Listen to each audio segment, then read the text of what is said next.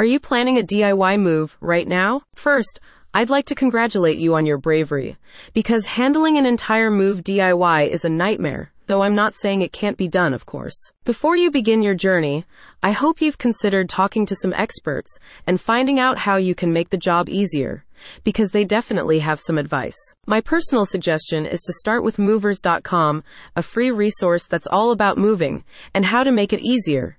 They have tons of free guides on everything related to moving, and they can even get you free estimates from top rated local moving crews. So before you start a move, no matter how big or small, it's not a bad idea to skim through their free guides so I'll leave a link to them in the description. Movers.com explains that long before you actually move, there's a certain level of preparation required to keep everything safe and undamaged, including strategies for wrapping and securing a dresser to protect it from damage during transportation.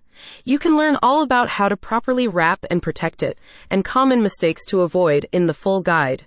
However, since each dresser is different, you'll find that it explores several techniques for minimizing the furniture's footprint, such as removing drawers, mirrors, add-ons, and extra shelves. Once your dresser has been partially disassembled, the guide explains the proper techniques for wrapping each part and several common mistakes that should be avoided.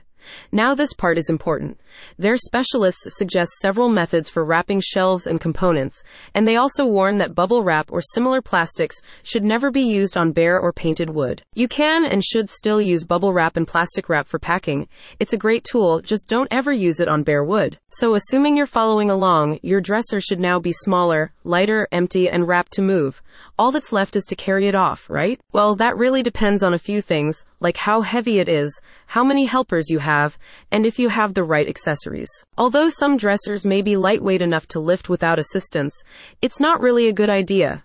However, the Movers.com guide highlights several strategies and tools that can help with the move, such as moving straps or a furniture dolly. When moving particularly large dressers, make sure that you always, always plan your route and measure each obstacle and doorway in advance.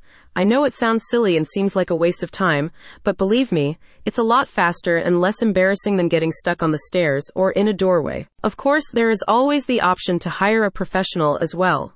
And honestly, if you're not sure of your ability to DIY, then you probably should. The good news is, Movers.com can help with that too. Their website collects information about the rates, reviews, and quality of moving crews all over the USA so it's easy to find the best teams in your area. All you have to do is click the big green Get Quotes button on their website, and you can get up to seven estimates from the top rated crews in your area with no cost and no obligation. It's easy peasy with a little bit of preparation, and if you don't know how to prepare properly, don't worry.